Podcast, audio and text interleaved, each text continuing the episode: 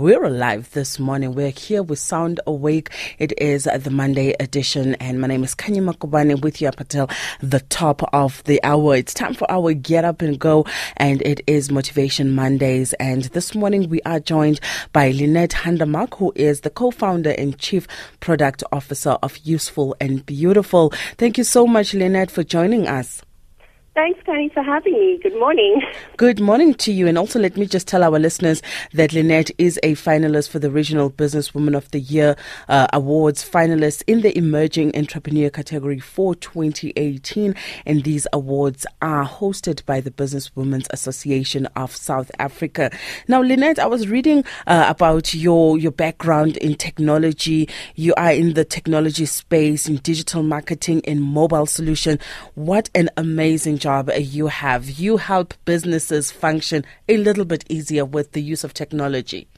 Yes, I do. I absolutely love what I do. And yes, um, you got it right. Well done, Connie.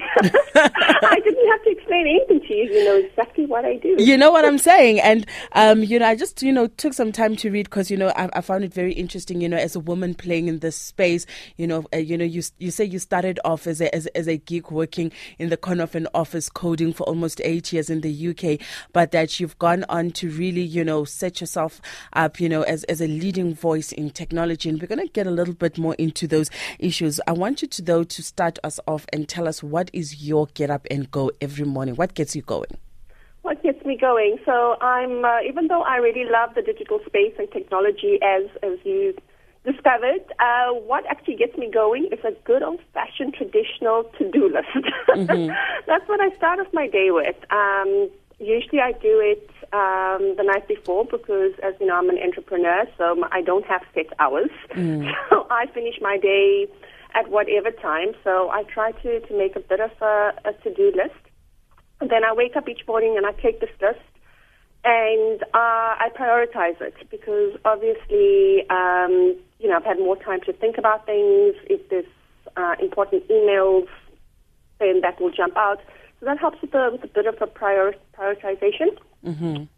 And uh, once I do that, just spend a few minutes doing that. Then I start off with my uh, a team meeting with the various project teams because I, I usually have at least about a minimum of two projects, maximum of about five projects running.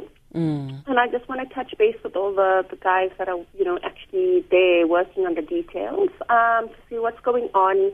And the way it works is my team basically, they set their own deadlines for the projects. Um, mm. You know, that's called the agile way of working, where it's not dictated, or oh, you will finish this piece of work on the 21st of May.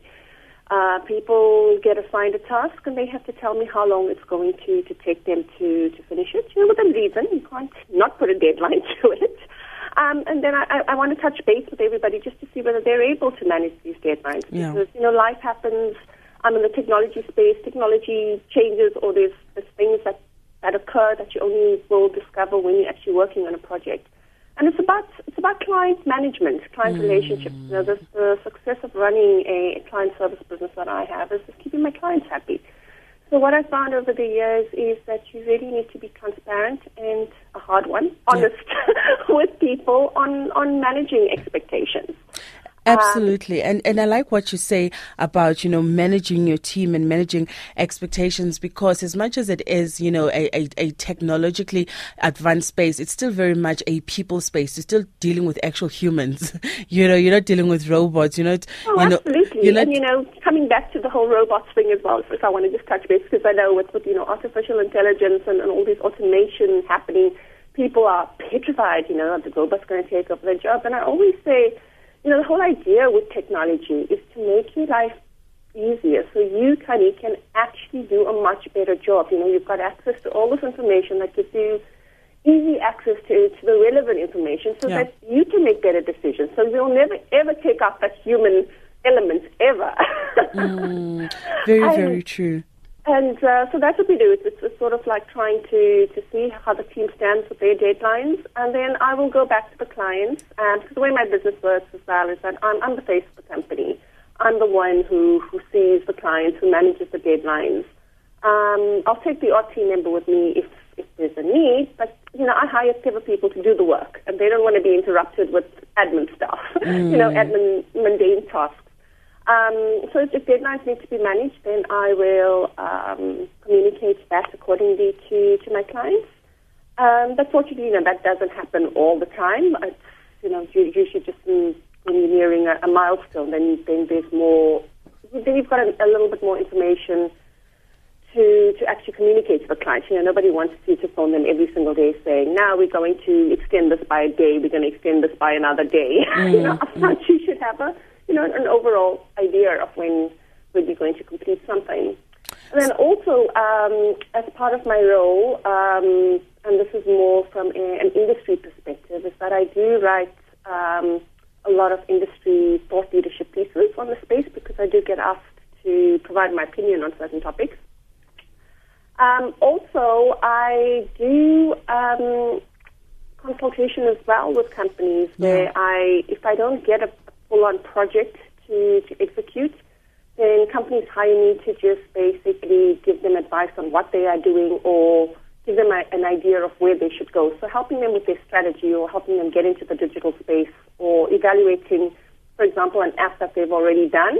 So they would call me in to say, well, to, to ask, uh, Lynette, we've done this app two years ago, uh, but we're not sure whether it's still relevant. What do you think? So that would involve me, you know, basically dissecting what they've done to see that it's in line with current standards. Mm. But in order for me to keep up to date with current standards um, in technology, which literally changes by the minute, um, I, I do allocate a couple of hours each day, and I love doing this anyway. I was telling a friend the other day, I said, you know, if I wasn't in the space, I would actually go and do this sort of research for fun. And they just shook their head, their head and they said, something wrong with you, Lynette. Allow me to come in there. Uh, you are the co-founder of the specialist mobile solutions consultancy, Useful and uh, Beautiful. And what you do is you develop different business solutions.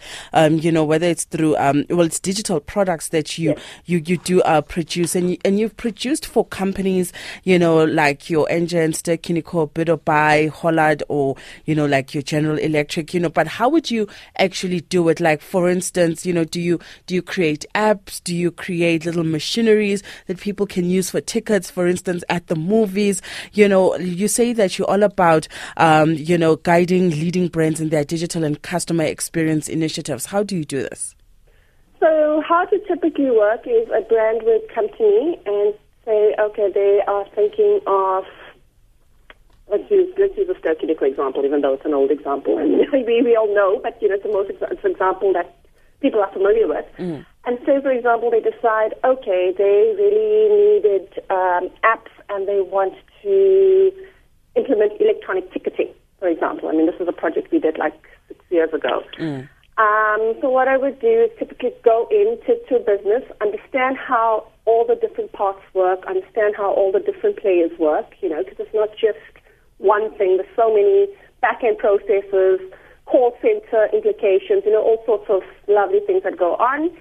And then work out, okay, what, who, who's, the, who's the target audience that these guys are looking to develop the solution? You know, it has to be for somebody common mistake people make is they think they're making a solution for everyone. Mm. And that's not the case. You know, the closest to everyone would be a Ster-Kinekor because, you know, movies, everybody, it appeals to everybody. But even that as well, you know, it's, you need to cut it down.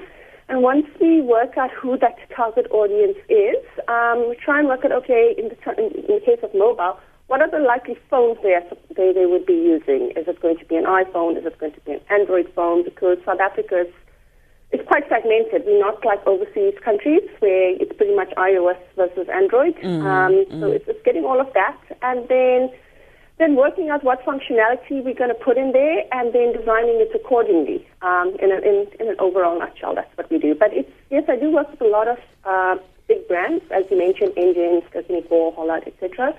But I also work with startups as well, mm. where a startup will have an, an idea, and then they would come to me to basically help them assess whether it is a viable idea.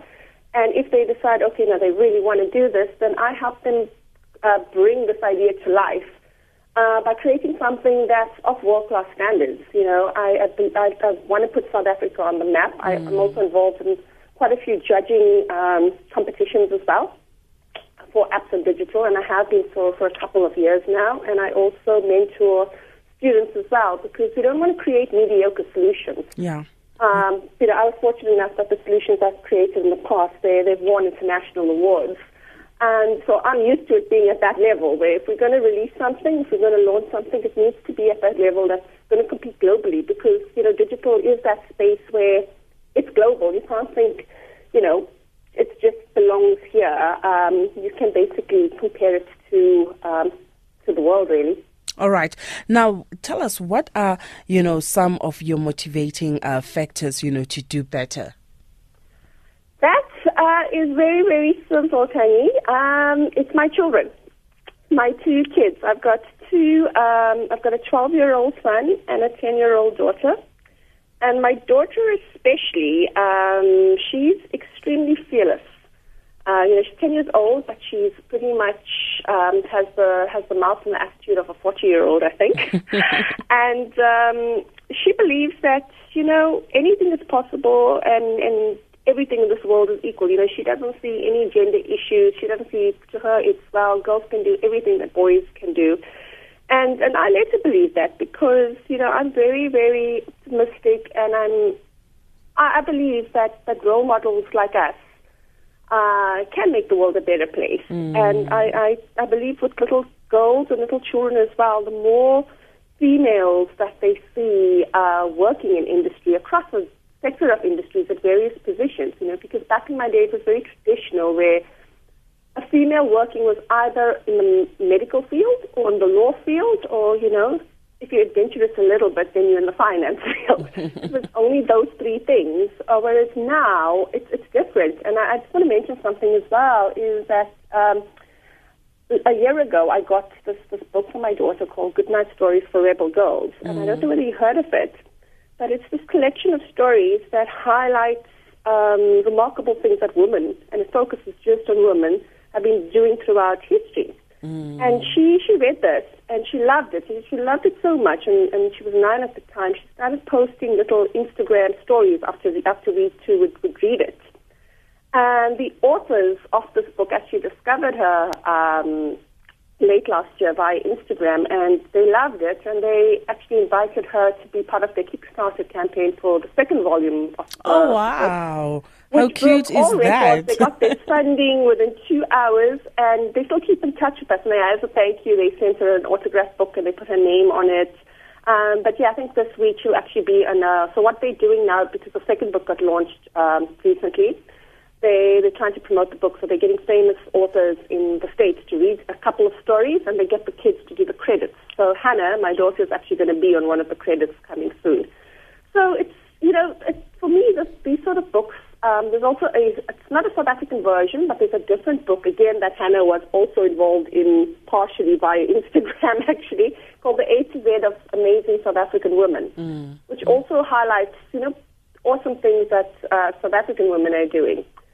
So I think with, with books like this and, and people like us uh, and my friends and other female industry players, just to for there to be more of an awareness of this sort of thing, um, where you know we integrate both our worlds, work world, family world. You know, you've got a nice representation of everything.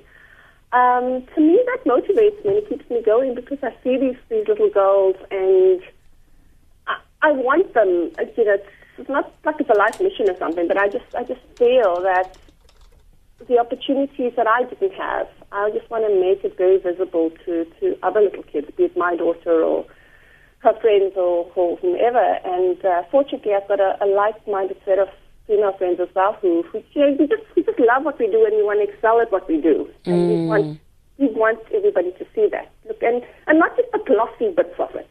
You know, yes, I, I mean, I told her yesterday I'm going to be on the radio. She said, "Oh, you're famous." I said, no, "Hardly, can I?" I said, "I'm just going to share my thoughts." And I said, "But."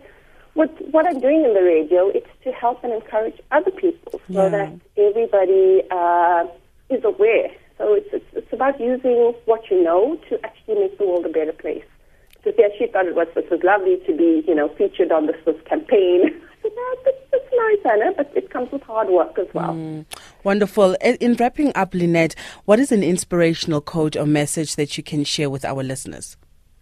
My inspirational quote, and it's something that I discovered after I had children, and something, so it's been going now for the last 12 years, and it is just care about what you do. If you are passionate enough about something, and uh, despite how you feel at the moment, or if you've got thoughts of defeat or negativity, I firmly believe that if you are passionate enough about something, you will always shine through and you'll find a way to persevere and never give up. Wonderful. Thank you so much for joining us. That is a phenomenal lady there we're chatting to this morning. Lynette Hundermark, co-founder and chief product officer of Useful and Beautiful. And she's also a finalist for the Regional Business Woman of the Year Awards in the Emerging Entrepreneur category for 2018. And these awards are hosted by the Business Women's Association of South Africa.